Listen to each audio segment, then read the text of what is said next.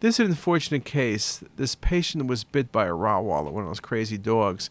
And the question is, what's the best diagnosis? And you can see the obvious, incredible soft tissue and muscle injury. But then when you look at the CTA component, which is nicely shown here, what you see is occlusion of the ulnar artery. You see the brachial artery and you see the radial artery, and you see a touch of probably what is the ulnar, and then it's occluded, and that's what was found at surgery. It's not poor timing of injection. Obviously, it's not the radial artery, and it's not simply spasm. This is occlusion due to the uh, severe trauma by the bite.